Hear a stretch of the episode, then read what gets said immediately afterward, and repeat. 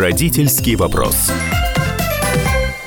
Здравствуйте, друзья! Меня зовут Дарья Завгородняя. Наш бессменный рулевой Александр Милкус сегодня в командировке, поэтому вот у руля я, а со мной сегодня московский учитель истории Виталий Смирнов. Здравствуйте, Виталий. Здравствуйте, доброе утро. И родитель а, Дудницкий Владимир Вячеславович. Здравствуйте. Здравствуйте, Дарья. Многодетный папа. Сколько у вас детей, Владимир? У меня четверо детей. И в школе и из них... трое детей в школе. Это Аня, Давид и Даниэль. И они учатся все в школе, в начальной школе, и кто-то уже в пятом классе, да? Да, в первом классе Даниэль, в третьем Давид и в пятом Аня. Вот, а повод у нас, друзья, вот какой. Платформа России «Страна возможностей» запустила профессиональный конкурс «Учитель будущего». 19 ноября стартовал э, проект, и в этот день была открыта регистрация участников, и в концепцию конкурса заложены идеи командной работы как инструмента вза взаимодействия учителей и формирования целостной картины мира у школьников, а также, чтобы учителя соответствовали три единству. Некоему педагоги должны не только быть носителями информации в области дисциплины преподаваемой, но и должны видеть ее место в системе знаний, а также оказывать психолого-педагогическую поддержку сопровождения учащихся. Вот какие требования, вот какие критерии требований предъявляются э, к учителям-конкурсантам и заявочная кампания продлится до 31 декабря. Конкурс проводится при поддержке Министерства просвещения Российской Федерации. И мы хотим поговорить, собственно, сегодня с нашими гостями о том, каким должен быть учитель будущего, да, от, э, от этих всех сложных формулировок отойдя, говоря простыми словами, каким должен быть учитель будущего. И сразу я хочу, поскольку мы строим сегодня передачу в программе Всероссийского родительского собрания, хочу сразу сразу назвать телефон прямого эфира и попросить вас, дорогие слушатели, поделиться с нами мыслями на тему, а что вы думаете о том, какими качествами должен обладать этот самый учитель, чтобы наши дети учились хорошо, все лучше, лучше и лучше, чтобы всякие международные исследования показывали наилучшие результаты у наших учащихся. 8 800 200 ровно 9702. Это телефон прямого эфира. И WhatsApp. Плюс 7967 200 ровно 9702. И такой же Вайбер. У кого что есть, пишите нам и рассказывайте, делитесь своим мнением, а я хочу нашим э, дорогим гостям сразу задать такой вопрос. А, вот когда я сама работала в школе учителем русского языка и литературы, я столкнулась с такой проблемой, что мы э, на уровне э, рекомендаций, на уровне требований к учителю мы говорим о том, что учитель должен привлекать ребенка в предмет, завлекать э, интересным рассказом о предмете, должен заинтересовывать какие-то, значит, дидактические материалы интересные предлагать. Но я очень быстро поняла, что без каких-то насильственных действий не обойтись. Ну и вообще, собственно, сама по себе любая проверочная работа или там словарный диктант, который я давала каждую неделю, это в некотором смысле смысле насилия, никто не хочет его писать. Вот, э, Виталий, расскажите мне, что вы об этом думаете? Как вы сами устроите свой урок? Поделитесь секретами мастерства, а то учителя это не любят вообще. А, нет, у меня секретов, э, по сути дела, нет. А, я интегрирую в свои уроки именно то, то, что мне интересно самому, чтобы заинтересовать учеников. Ну, потому что как я могу их заинтересовать, если я буду рассказывать о том, что мне, например, самому не интересно? И, э, например, что я могу интегрировать? Музыку, стихотворение, да, не, бывает то, что я действительно действительно часто сижу, учу какой-то отрывок стихотворения, который можно включить в ту или иную Вы тему. учитель истории. Учитель напомню, истории, да, да, именно. Скажу, Учи... да, учитель истории обществознания, но просто история такой всеобъемлющий предмет, в общем-то, как и обществознание, и, ибо же она социология. И там как нельзя, кстати, ложатся и многие тексты песен, и стихотворные строчки, которые можно интегрировать в рамки урока. Но особенно, когда ты приходишь и начинаешь, то есть урок с какого-то стихотворения, особенно если вот так харизматично, прям так вз... с взрывным каким-то с взрывной харизмой вот это все рассказывают, то дети сразу начинают включаться, слушать, э, вникать как-то. Ну, разумеется, не на всех это работает, всем не угодишь, э, но, тем не менее, стараюсь, подключаю это что-то. Также изъяснять материал урока более современным языком, привлекая какие-то современные примеры, потому что если идти конкретно то, что написано в учебнике, в учебнике они уже э, не всегда соответствуют э, требованиям э, современности. Ну да, мы недавно обсуждали в нашем эфире, что в, в учебниках до сих пор действуют комбайнеры и трактористы, в то время как в реальной жизни нас больше окружают менеджеры и программисты. Вот э, есть такой момент. Как вы из этой ситуации выкручиваетесь? Вот у вас тоже что-то, видимо, подобное. Я русский язык имела в виду. Очень трудно э, э, соединить реальность какую-то и, и какие-то реалии в учебниках и современную действительность. А, а нет, совершенно, совершенно несложно на самом деле, потому что что, ну, например, вот я по своему предмету могу судить история. История, она нас окружает сейчас. Главный закон истории, что она идет по спирали. То есть все, что происходит, это уже было, просто под другим видом по сути дела. И единственное что, чтобы понять, что будет дальше, там, в ближайшие 10, 20 и так далее лет, мы должны понимать, что было в прошлом. Ну, это, соответственно, самая, наверное, стандартная речь, с которой начинается э, учебный год, чтобы ученикам напомнить, зачем они изучают этот предмет э, и почему они вообще, в принципе, должны уделять ему внимание, даже если он не входит в экзаменационную программу ну, конкрет, в, в программу конкретного ученика. А это, кстати, тоже определенного рода проблема, поскольку, поскольку когда э, ребята дорастают до возраста 9 класса и 11, то у них априори теряется интерес к предметам, которые не входят в их спектр интересов, э, ну, которые, которые не сдают. Не сдавать. Да, ну, именно. Да, то есть они уходят так, то есть э, куда-то на задний план, учитывая, что аттестаты что 9 класса, что аттестаты 11 класса, они, как правило, большой никакой роли не играют при поступлении. Соответственно, что там будет стоять конкретно из оценок, ну, это уже у кого как перфекционизм работает, кто хочет там все четверочные, то есть хорошиста, хорошистом стать, он себе его и делает. Ну, все-таки старшие детки, они замотивированы мотивированные. А вот что нам Владимир скажет, у которого представлена в основном младшая школа и начало средней школы? А, а, как, как привлекать детей? Заинтересовывать их лучше или заставлять? И вообще, как воздействовать на человека маленького, если он не хочет учиться, например? Вы знаете, я думаю, тут несколько аспектов. Вот. Один из главных, конечно же, аспектов а, то, что учитель по отношению к детям, он должен, а, ну, во-первых, он должен любить свой предмет, а, очень любить. И, во-вторых, он должен любить детей, с которыми он проводит занятия. Но при этом я считаю, что ну, я бы не назвал это насильственными действиями, да, то есть если отец там так шалуна за ухо дергает слегка, да, не сильно, или даже, может быть, там по попе слегка Ничего шлепнет. себе, дорогие слушатели, вы слышали это? Позвоните нам, поспорьте, 8 800 200 ровно 9702. Да, Владимир, мы вас слушаем. Так вот, э, я считаю, что если э, учитель с любовью наказывает ученика, да, и если это шлепок э, по попе, да, такой. Мы не говорим об избиении. Мы не вот. можем, мы не имеем права тронуть и... рукой ученика, даже прикоснуться к нему. Но, тем не менее, а, скажем так, если ребенок не проявляет интерес, вот весь класс проявляет интерес, а один ребенок не проявляет интерес, да, вот что с ним делать? А, в этом случае я считаю, что там, и вот он плохо ведет себя, да, вывести его из класса, там, поговорить с родителями, позвонить, отправить смс, да пусть они включаются в этот процесс. Я, например, вот если бы меня не включали в процесс, вот мой ребенок не слушается, плохо ведет себя, и при этом мне ничего об этом не сообщают, как родителю, меня это не устраивает. Вот я, вы потому что активный человек. Я а... хочу знать о том, что мой ребенок, он не слушает, ему неинтересно. Он... В этом случае я буду пытаться разобраться, почему ему неинтересно. Ему неинтересно, потому что а, ну, потому что его этот предмет не интересует, или ему неинтересно, потому что учитель неинтересно рассказывает, или ему неинтересно вот еще потому, что у него в кармане лежит там какая-то игрушка, и поэтому вот весь интерес там, может быть в этом случае, да, или он хочет что-то нарисовать. В чем причина этого интереса? Если учитель с любовью относится к детям к предмету, то и наказание будет с любовью. Ничего в этом страшного нет, ничего плохого ну вот, не вот будет. Представьте себе, учителя не могут никого ударить. Вот ударить или там даже наорать.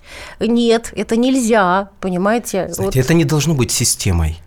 То есть наорать, ну, повысить голос, это нужно иногда сделать. Но если учитель весь урок кричит на детей, то да, то есть происходит вот эта ну, девальвация вот вот этого... Ценности да, предмета, происходит. конечно, вообще самого да. процесса. Учитель должен интересно рассказать. Но если кто-то плохо себя ведет, ему сначала там один раз сделали замечание, потом громче сделали замечание, потом совсем громко там по столу кулаком можно стукнуть, да, и если ребенок продолжает себя вести вот некорректно, да, по отношению к другим учитель, э, ученикам, ученикам, да, к учителю, то здесь можно уже и хлопнуть по попе и вывести за дверь и сообщить а все родителям. Это видели, все доложат родителям другим. И будет Ничего страшного. Проблема, же... напишет комсомольская правда, учитель упырь, треснул ребенка до синяков. Мы же знаем, не, не, не, как подождите, такие истории. Подождите, нам не надо до синяков, вот если это реально, да, если учитель, он а, а, профессионал высокого уровня, и опять же, я говорю, да, с любовью относится к своему предмету, к детям с любовью. Вот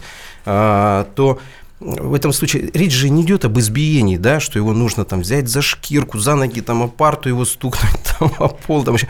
Нет, это, это знаете, такой э, символический. Ну вот я услышала, э, и прошу прощения, я вас перебила, нам нужно будет уйти на небольшой перерыв. Я услышала здравый совет. Это э, нужно э, обязательно учителю, если с ребеночком что-то не так, если он выбивается из общего, так сказать, строя, э, нужно все-таки привлекать родителей нужно, к сотрудничеству. Конечно. И нужно, и можно. Но проблема в том, что родители иногда не идут на контакт, они говорят, да, сами разбирайтесь. Вы в там, школе, вы учите и учите Болтусом. Да? да, да, да. Вот, вот он вам верен в вашу ответственность. Дорогие друзья, вернемся после небольшого перерыва.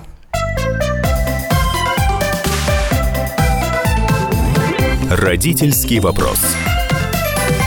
Дорогие друзья, Дарья Завгородняя у микрофона, журналистка, учительница русского языка и литературы. И тема у нас сегодня интересная. Во-первых, у нас формат называется «Всероссийское родительское собрание». Э, пишите нам, звоните нам по телефону 8 800 200 ровно 9702. Рассказывайте о том, каким должен быть учитель будущего. Также WhatsApp и Viber плюс 7967 э, 200 ровно 9702. Информационный повод у нас такой. Платформа «Россия – страна возможностей» запустила профессиональный конкурс «Учитель будущего». В ноябре стартовал этот э, замечательный всероссийский проект, и заявочная кампания продлится до 31 декабря. Конкурс проводится при поддержке Министерства просвещения Российской Федерации. А у нас все не так официально. У нас сегодня э, очень симпатичные гости. Московский учитель истории Виталий, истории и обществознания Виталий Игоревич Смирнов и Владимир Вячеславович Дудницкий, многодетный отец, э, четырехдетный, четвер, четверодетный отец э, с активной жизненной позицией. Обсуждаем мы, собственно, каким должен же этот быть учитель будущего. Вот, например, Владимир нам в, про в прошлой части сказал, что можно иногда ребенка там и шлепнуть, и прикрикнуть, если он не хочет заниматься на уроке. Но хороший Владимир дал совет э, о том, что нужно привлекать родителей учителю на свою сторону, чтобы они ребенка привлекали к получению знаний, к школьному процессу, не восстанавливали его против учебы, а наоборот какие-то помогали находить плюсы в школьном э, образовании. А вот э, нам, значит, Виталий возразил, вернее, не возразил, а сказал, что а, учитель, в принципе, ребенка-то любить-то не должен. Мне, кстати, то же самое в школе это говорила школьный психолог, когда увидела, что у меня проблемы с дисциплиной на уроках. Вот, Виталий, расскажите, пожалуйста, про вот этот не должен любить, а должен предмет свой помочь полюбить. Мне кажется, это какая-то софистика. А, я вообще эту философию услышал, э, когда начал работать вожатым, и вот нам э, во время время а, прохождения школы вожатых нам как раз сказали то, что вы должны в первую очередь не любить детей, а вы должны уметь с ними работать. То есть э, любить их должны их родители. То, что вы с ними налаживаете позитивные отношения, продуктивные для и детей, и, э, собственно говоря, и для работы, Но и, и для родителей. какие-то, которые нет, не любят детей, это... налаживают хорошие нет, отношения. Нет, нет, э, как раз-таки вот эта вот любовь, ну просто, опять же, любовь – это у нас понятие крайне обширное, и вопрос в том, то, что вот эта вот любовь, она может, э, э, ну, так скажем, на психологическом уровне вносить эм, лишние краски в сам вообще рабочий процесс, поскольку, поскольку человек привязывается, человек не может иногда адекватно оценить те или иные действия ученика как раз-таки из-за вот этой вот любви. То есть эти лишние эмоции, они порой мешают работать, мешают что-то сделать, э, скажем так, правильно, по справедливости и приглушают, эм, скажем так, голос разума. Приведу вот. пример. Жалко двойку ставить. Иногда человек который ее заслужил. А Именно. надо бы, да? Именно. Ну, например, те же самые бывают отличные. Ну, как сказать, любовь, конечно, не за не вообще с, с оценками, я считаю, никак не связана, если уж так говорить об этом, да. Но тем не менее, вот тот же самый человек, которому ты питаешь, допустим, симпатию, как к человеку, как к ученику. И вот так вот сложилось, что он, допустим, учился на 5 на 5, а потом, видимо, что-то в жизни там где-то в семье, возможно, с друзьями, ну или где-то, ну, за пределами, в общем, учебной э, организации что-то произошло, и человек поехал. И вот он раз поехал, два поехал, ты ему третий раз тоже простил, а вот на четвертый раз думаешь, ну пора бы уже показать, что ты, дружочек-то, поехал. И как бы... Поехал на двойку, да, да, на тройку, на да, да, да, да, да, да. То, что, в общем-то, на, на бывших заслугах долго так вот не просуществуешь. И нужно поставить. И вот ты ставишь, а он уже привык, что он уже отличник. Вот это вот, то есть э, корона на голове, и он к тебе потом приходит, там он, она, ну, ученик, в общем, да. Ученик приходит и начинает возмущаться. А то, что как так, они могли ли вы сперва мне, меня предупредить, что будет вот эта оценка, и то, что, а можно ли как-то исправить, а сейчас же даже с э, электронным журналом, если ты поставил оценку, то очень строго убирать ее уже нельзя. Да, вот, да. То есть ты ее поставил, и все, вот она стоит, как бы, э, как, как памятник, да, монументальный. Черная такой. метка. И, именно, именно. И здесь вот возникает вопрос, то, что вот эта вот как раз-таки любовь, она может э, иногда мешать трезво мыслить. Ну, а с другой стороны, если любишь, то ты с ним на перемене поговорил, дружочек, а что с тобой случилось? Что это ты у меня учиться перестал, а? Я вот это практиковала, и к следующему уроку все идеально выучил. Безусловно, вы правы, то, что с учениками необходимо общаться за рамками урока. То есть э, не только ты, это не только те, кто пришел к тебе на 45 минут и плюс там 10 минут перемены, это также еще и люди, которые существуют в школе за рамками учебного процесса. И с ними тоже нужно общаться, узнавать, чем они дышат, пытаться проникнуться этим, знать об их каких-то проблемах, увлечениях, э, радостях и э, не совсем счастливых моментах для того, чтобы успешно с ними взаимодействовать чувствовать и понимать вообще, что происходит у конкретного ребенка в данный момент. Но опять же, за всем всегда уследить сложно. И плюс еще ко всему к этому можно добавить то что дети не всегда могут а, рассказать, что у них произошло. Ну, по объективным причинам.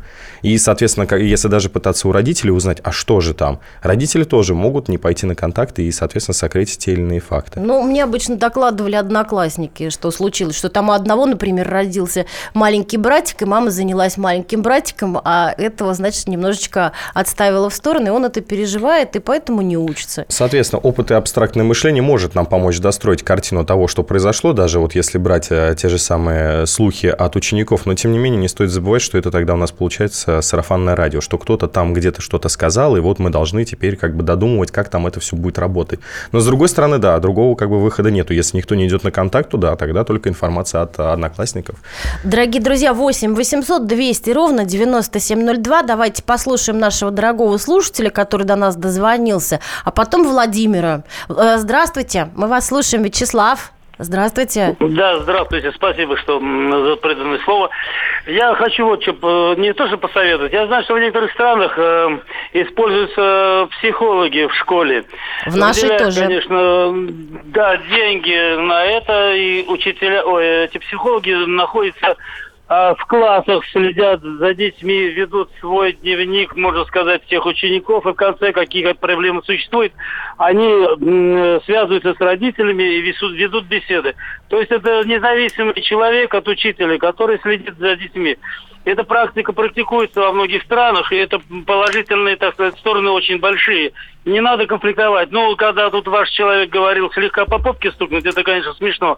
Когда человек уже 14 лет там, или 13 лет, иди стукни по попке. Мы про маленьких а, говорим в данном все-таки случае. это, ну да, это денежное все-таки, Но может быть, состояние всего нашего государственного, так сказать, обеспечения на это. А вообще-то это практикуется, и это же классно было бы. Может, надо все-таки на это внедрять, чтобы со стороны человек занимался именно только вот этим. А, ну, спасибо вам большое за ваше мнение. Вот э, что вы думаете, дорогие мои коллеги сегодняшние, по поводу того, что сказал Вячеслав? Ну, я считаю, что 14 лет это действительно уже не тот возраст, когда можно шлепнуть по попке, да, то есть это можно, на, когда ребенок ну, пока маленький, да. Но опять же, не упускайте очень важный момент, о котором я говорил, да, о том, что учитель должен любить детей. Вот, и именно с Должен таким отношением, конечно, я считаю, что это обязательно должно быть. А, двойка, например, которую ставит учитель, это не оценка знаний должна быть. Это элемент воспитания должен быть. И э, элемент вот именно воспитания в отношении к уроку, а если двойка превращается в систему, это уже, конечно же, ненормально. То есть в этом случае учитель должен разговаривать с ребенком, должен разговаривать с родителем, да, а вот когда учитель там, там раз двойку поставил, два двойку поставил, три двойку поставил, я считаю, что это уже проблема с учителем если вот такая ситуация возникает? Ну, учителю невыгодно, я вам честно скажу, невыгодно ставить двойки, потому что это понижает успеваемость всех и понижает рейтинг учителя. Сейчас все ходы записаны, существует электронная система, как-то она называется, как Виталий, МЭШ, МЭШ Московская, Московская электронная, электронная школа. школа. И там все посчитано. То есть, если учитель ставит двойки регулярно детям, то снижается рейтинг этого учителя, то этого упыря сразу видно, да, ведь правильно? Э, тут вообще, в принципе, с выставлением оценок достаточно достаточно такая интересная ситуация, постольку поскольку двойки сейчас это крайне нежелательная оценка вообще, вообще в принципе, чтобы да. она существовала. И э, всем учителям пропагандируют следующее, то, что если ты поставил двойку, значит, это исключительно проблема только в тебе. Ты себе поставил двойку, это никто в этом не виноват, кроме самого учителя. Вот это вот как мантры нам, зачем, ну, как бы сказать, везде и отовсюду говорят. Я с этим согласен. А, потрясающе. Но дело в том, то, что это легко говорить, когда ты не видишь кухни и не знаешь того, что происходит конкретно в образовательной организации, учитывая, что двойки ставить нельзя. А, мы не берем детей, которые действительно учатся, и просто у них бывают моменты, когда они что-то недопоняли, они где-то не дотянули и действительно а, получили двойку. А просто присутствуют такие, скажем, такие ребята, которые действительно вообще ровным счетом ничего не делают и мешают по, другим. Да, мешают, мешают, мешают другим. Вот. И эти ребята, то есть на них не работает ни система замечаний, ни система административного, собственно говоря, какого-то ну, ну административного вмешательства, я имею в виду со стороны администрации школы. Не работают ни разговоры с родителями, ничего. И самое интересное то, что такого, э, скажем так, индивида с ним действительно фактически у нас нету реальных рычагов, которые бы могли бы его наказать или заставить что-то делать. Вот смотрите, я считаю, что если вот такой индивидуум появился, да, то вот здесь работа должна была быть начата а, в первом классе, а то в детском ну, вот пропустили саде. Первый пропустили. класс, а вот если понимаете? пропустили, пропустили, и если он уже взрослый, то это уже действительно большая проблема, и тогда нельзя говорить о том, что не работает. Да, с ним поговорили, а он все равно себя так ведет. Поговорили с родителями, а он все равно себя так ведет. Нужно постоянно говорить с ним и постоянно говорить с родителями. Упустили, вот теперь э, нужно восстанавливать ситуацию. Да? Дорогие друзья, ну вот у нас наше всероссийское родительское собрание. Обсуждаем мы учителя будущего, каким он должен быть, насколько он должен быть гуманным человеком. Присоединяйтесь к нашей передаче. Родительский вопрос. Дорогие друзья, Дарья Завгородня. В гостях у нас московский учитель истории Виталий Смирнов и родитель Владимир Дудницкий, многодетный папа с активной жизненной позицией и четырьмя детьми. Обсуждаем мы актуальнейшую животрепещущую тему. Кто такой учитель будущего? Потому что платформа «Россия – страна возможностей» запустила профессиональный конкурс с соответствующим названием «Учитель будущего». Заявки на конкурс принимаются до 31 декабря декабря. И, кстати, э, может подать, я так понимаю, любой учитель, даже с, не, с небольшим а, стажем преподавания, с небольшим стажем работы, а, потому что, мало ли, вдруг у него какой-то оригинальный, интересный подход к детям, и очень, допустим, например, он хорошо к ним относится и имеет большие успехи а, в преподавании. Дорогие друзья, позвоните нам, расскажите, что вы думаете, нужно ли любить детей и вообще, что что нужно учителю для того, чтобы успехи его учеников были хорошими, были высокими, чтобы они добивались высот, поступали в, там, не знаю, в вузы или вообще куда хотят. Вот, что нужно для того, чтобы учитель э, мог научить и чтобы результаты у него были э, превосходными. 8 800 200 ровно 9702 – это телефон прямого эфира, плюс 7 967 200 ровно 9702 – это WhatsApp и Viber. А я вот э, все вспоминаю эту табличку 2018 года. Международная программа по оценке образовательных достижений PISA, Program of International Student Assessment. Это такой тест международный, который проверяет грамотность школьников в разных странах мира. И там вот в, в этом тесте какие-то результаты так себе у нашей э, страны. На, первом, на первых местах азиатские страны, там Китай, Сингапур, в котором великолепная система образования, ее нахваливают, ну, там значительно выше нас располагается Финляндия, где дети там в неформальной обстановке получают знания.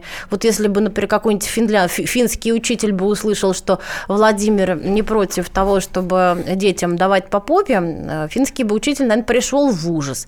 Но вот Финляндия, тем не менее, показывает неплохие результаты э, в, в, в образовании детей. Нам дозвонился слушатель. Здравствуйте. Здравствуйте, мы вас слушаем внимательно. Вла- Владимир из Энгельса, здравствуйте. Да, да, да, Владимир. Да, что вы думаете? Должен ли учитель Я любить думаю, детей? Что, конечно, употреблять бить, в смысле ребенка, там даже легко пошлепание, это будет учителю еще накладнее. Конечно. Снимут на видео выложат, да. И его еще накажут, и уволится он, и директору попадет.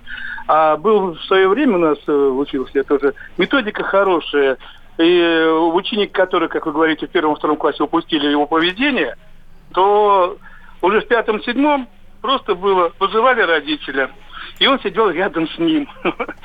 И все. И было потом, человек уже не баловался, не отвлекал никого, не прыгал, не скакал.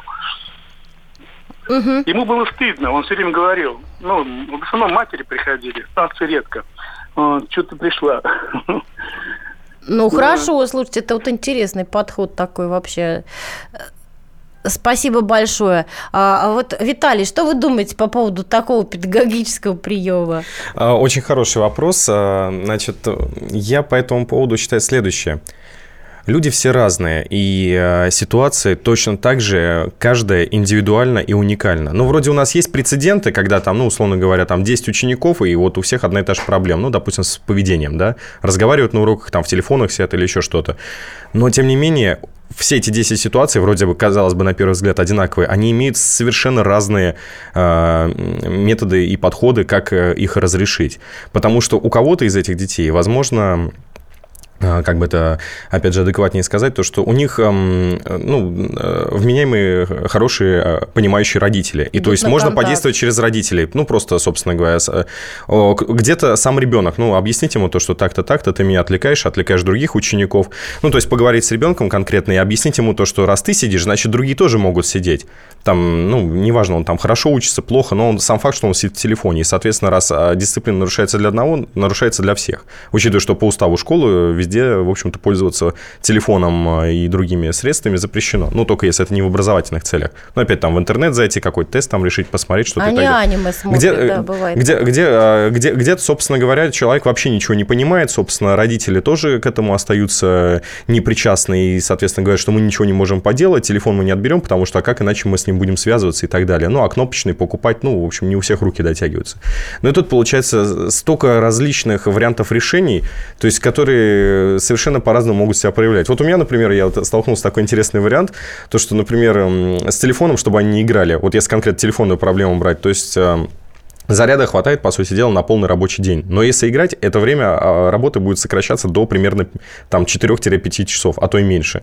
И просто, по сути дела, выработать систему, когда с утра будет даваться телефон а, со стопроцентной зарядкой, а дальше распоряжайся этой зарядкой как хочешь. То есть, скажем, заряд телефона станет этакой э, эквивалентом валюты, то есть э, твоей, деятельности. Как ты будешь распоряжаться вот этим зарядом, на что ты его будешь тратить? Игры, либо же связь с мамой, ну, папой. А то так домой пришел, там, собственно говоря, спросить, там, где там это, где там то, а что нужно сделать там и так далее. Ну, то есть, чтобы э, превращать вот этот вот энергетический ресурс телефона в ресурс еще также твой, который будет влиять на жизненные показатели других. Вот это интересно. Владимир, вы что-то хотите сказать? Да, вы знаете, а, я хочу, чтобы вот когда мы обсуждаем вот этот вопрос, касающийся наказания да, детей, чтобы было четкое понимание, я не говорю об избиении, я говорю о наказании за конкретный проступок. Да? Вот ребенок совершил проступок. Почему это должно быть?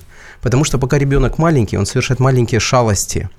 И вот когда он совершает вот эти шалости, причем он тоже сам понимает, что так неправильно поступать, Но он э, видит и он оценивает реакцию взрослых, окружающих там и так далее. И он все равно продолжает себя плохо вести специально. Вот тут должно быть наказание. Потому что если за маленькие шалости маленький ребенок не будет наказан, не будет понимать, что это плохо, и что это плохо воспринимается окружающими, то когда он вырастает большой, он совершает уже большие шалости, которые, ну, уже за гранью находятся. Вот, да, да, учителю приходится и, уже с большими шалостями и иметь когда, дело. И, и вот тут возникает да. проблема. Если вы любите своего ребенка, как пока он маленький, научите его, что плохой поступок за него следует наказание. Потому что когда он вырастет большой, его просто посадят в тюрьму, если он совершит преступление. Вы, как любящий родитель, должны это предотвратить. Вы должны ему дать понять, что когда он маленький, он совершает неправильные поступки, вы сначала ему объясняете, вы разговариваете, вы можете бесконечно с ним разговаривать, потому что я знаю, я разговариваю с ними вот 24 часа в сутки. Вот разговариваю, потом вот рабочий день там или что заканчивается, я сплю, просыпаюсь, опять разговариваю все время объясняешь, да, вот так нельзя, так нельзя. Но все равно бывает вот ребенок, да, а, а, а учитель, что делать учителю? У него 30 человек, и у каждого... И двойки нельзя ставить, и из двойки класса выгонять нельзя, нельзя, по попе бить нельзя. нельзя. Давайте, Владимир, выслушаем Наталью, она учительница, она нас уже некоторое время из Москвы, да, Наталья, учитель из Москвы, ждет нас, у нас уже на трубке. Здравствуйте, Наталья. Да, здравствуйте. А, я а, преподаватель а, в колледже, у меня уже взрослые дети, поэтому, конечно, тут действительно мы получаем детей с готовым, так сказать, уже практически характером, э, с готовыми э, какими-то э, комплексами, безусловно. Вот, потому что сейчас очень много детей и с комплексами, и с проблемами домашними, тем более, что у нас дети в основном идут на бюджет, то есть бесплатно. Дети приезжают из Подмосковья. И приходится в группе 20 25 человек, 30 человек, и приходится с ними работать. Вот. И есть очень сложные, очень сложные дети, но я вам хочу сказать одно.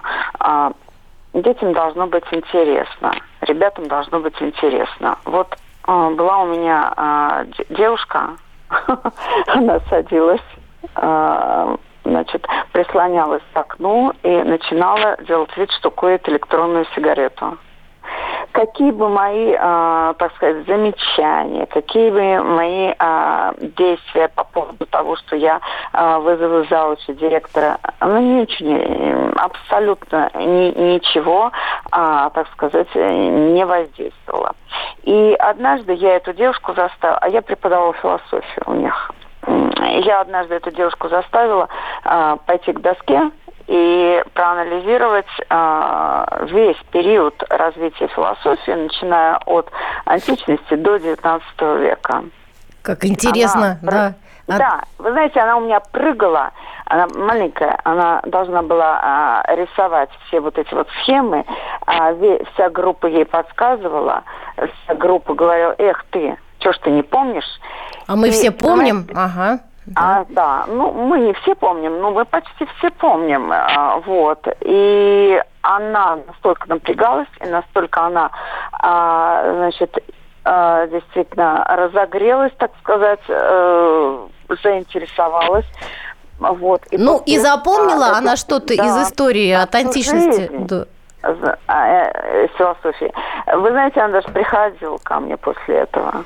Ну, то есть она заинтересовалась все-таки. Э, э, группа да, смогла, так сказать... И группа заинтересовала. Ну, собственно, и группа смогла ее заинтересовать, и сама девушка после этого как-то изменила поведение. Вот когда им интересно, когда им интересно, когда мы не нудим, в общем Да, да, это я согласна. Да. Спасибо большое, Наталья. У нас, к сожалению, эта часть э, заканчивается. Но вот действительно, иногда э, можно привлечь э, с помощью на свою сторону, привлечь других учеников, да, и они помогают нерадивому полюбить предмет. Дорогие друзья, вернемся после небольшого перерыва. Родительский вопрос. Дарья Завгородня со мной сегодня. Э, Дудницкий Владимир, многодетный папа с активной жизненной позицией и московский учитель истории Виталий Игоревич Смирнов. Обсуждаем мы проблему учителя будущего. Каким должен быть учитель будущего? Что это вообще такое за человек, за специалист? Дорогие друзья, звоните нам 8 800 200 ровно 9702. Может быть, у кого-то дети уже учатся у такого совершенного учителя будущего, у человека, который прям вот, ну, великолепно владеет педагогическим мастерством. А, инфоповод у нас интересный. Платформа «Россия. Страна возможностей» запустила профессиональный конкурс «Учитель будущего». А, значит, заявки принимаются до 31 декабря нынешнего года. Конкурс проводится при поддержке Министерства просвещения Российской Федерации, и участие в нем могут принять все, э, э, все учителя, которые любят свою работу, отдают ей все силы, и хотят действительно научить детишек, чтобы наши дети любили знания, чтобы они были образованными, эрудированными, чтобы, э, ну, в общем, чтобы были счастливыми, потому что счастливый человек – это все-таки человек, который много знает, образованный в наше время, в наш информационный век. А, я бы хотела все-таки немножко пару слов поговорить о дисциплине. Потому что вот такая вещь, как дисциплина в школе, она часто вообще все, так сказать, э, заваливает весь процесс. Потому что ты приходишь в школу, ты напланировал, ты готовишься к каждому уроку как к экзамену, как к государственному экзамену вообще. А, а что-то такое с детьми, допустим, они устали. У тебя пятый урок, например, да, или там вот пятый, шестой урок, они уже такие немножко расфокусированные дети устали.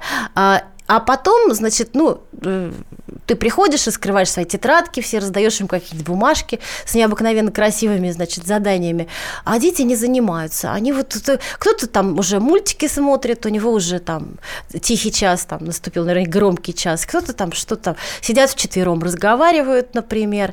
А, вот э, что с этим делать? Мне интересно послушать Виталия, поскольку я так понимаю, что Виталий уже опытный боец, уже давно учительствует, и мне бы хотелось э, услышать, как вы справляетесь с дисциплинарной вот этой ситуацией, кто влез-то по дрова? Наверняка, когда вы начинали свою э, учительскую э, карьеру, то э, такие случаи бывали нередко. Вот что вы делаете или, или делали? Какой-то у вас есть ноу-хау? А, ну, во-первых, мне, скажем так, в школе легче работать из-за того, то, что я мужчина, постольку, поскольку все-таки мужской авторитет, он больше в цене идет, нежели чем женский. Ну, то есть мужчине легче наладить дисциплину даже просто какими какими-то своими замечаниями, да, э, ну, опять же, там, голос на низких тонах, не кричать, не кричать, просто голос на низких тонах использовать и так далее. Э, либо же, собственно говоря, делать какие-то необычные, креативные замечания, которых, которые дети не ожидают от тебя услышать. Там какой-нибудь, опять же, вот, ну, я говорю, конкретно чем я пользуюсь, там, какой-нибудь стих прочитать, там, или какой-нибудь отрывок из песни, или еще что-то, или, допустим, там, э, резко так применить тему, допустим, там что-то вот пошло, и обрать, в теме найти заранее какой-то момент, который можно можно необычно обыграть. Ну, допустим, там какое-нибудь слово дать ему определение. Допустим, вот мы как проходили Первую мировую войну, тема сложная, там много дат, событий различных да. и так далее и тому подобное. И как бы те, кто теряется, у них как снежный ком начинает это все накапливаться, и затем э, интерес теряется. И тут, допустим, э, когда вот это вот вижу, что дисциплина плывет, и тут, допустим, Итак, записываем сегодня слово «маргиналы».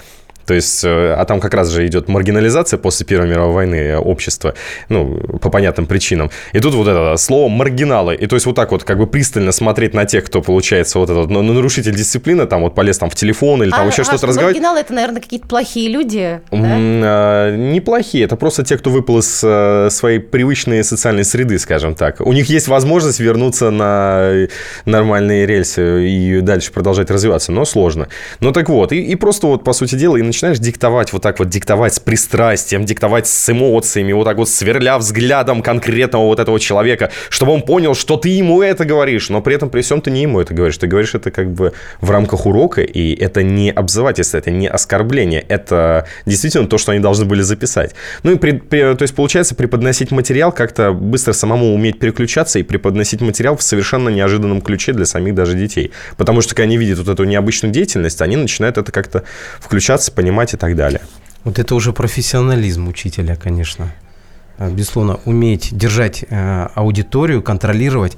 И, конечно же, вот здесь очень важно то, что программа школьная она должна быть построена соответствующим образом. Серьезные уроки должны преподаваться в начале дня, а в конце дня, ну, тоже серьезные, да, там ИЗО, физкультура, они все нужны. Но здесь они не требуют вот этой умственной концентрации, да.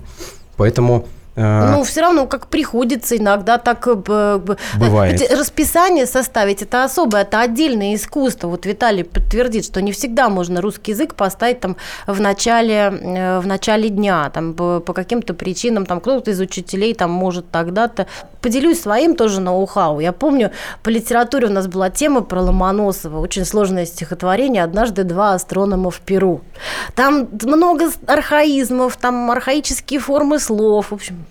ну, черт ногу сломит. Не то, что современный ребенок центениал такой нормальный, который в, там в 2010 там, 9 году родился. И, и они выучили это стихотворение, потому что я им рассказала биографию Ломоносова. Я им рассказала, а знаете, как Ломоносов влюбился? И как он женился? Я им это рассказала на следующий урок. Я им не говорила выучить всем обязательно наизусть. Я сказала, кто-то, кто хочет, может прочесть с выражением. Они все выучили наизусть это стихотворение. Они заинтересовались. А потом мы уже его разбирали, да, потому что им не нужен был учебник, они его знали by heart, наизусть. То есть это, это было э, очень необычно, очень интересно интересно. Дорогие друзья, 8 800 200 ровно 9702. Владимир, а вот, э, вот вы говорили в перерыве, что дети у вас все разные, все учатся. Совершенно верно. Кто-то хочет учиться, кто-то не хочет учиться.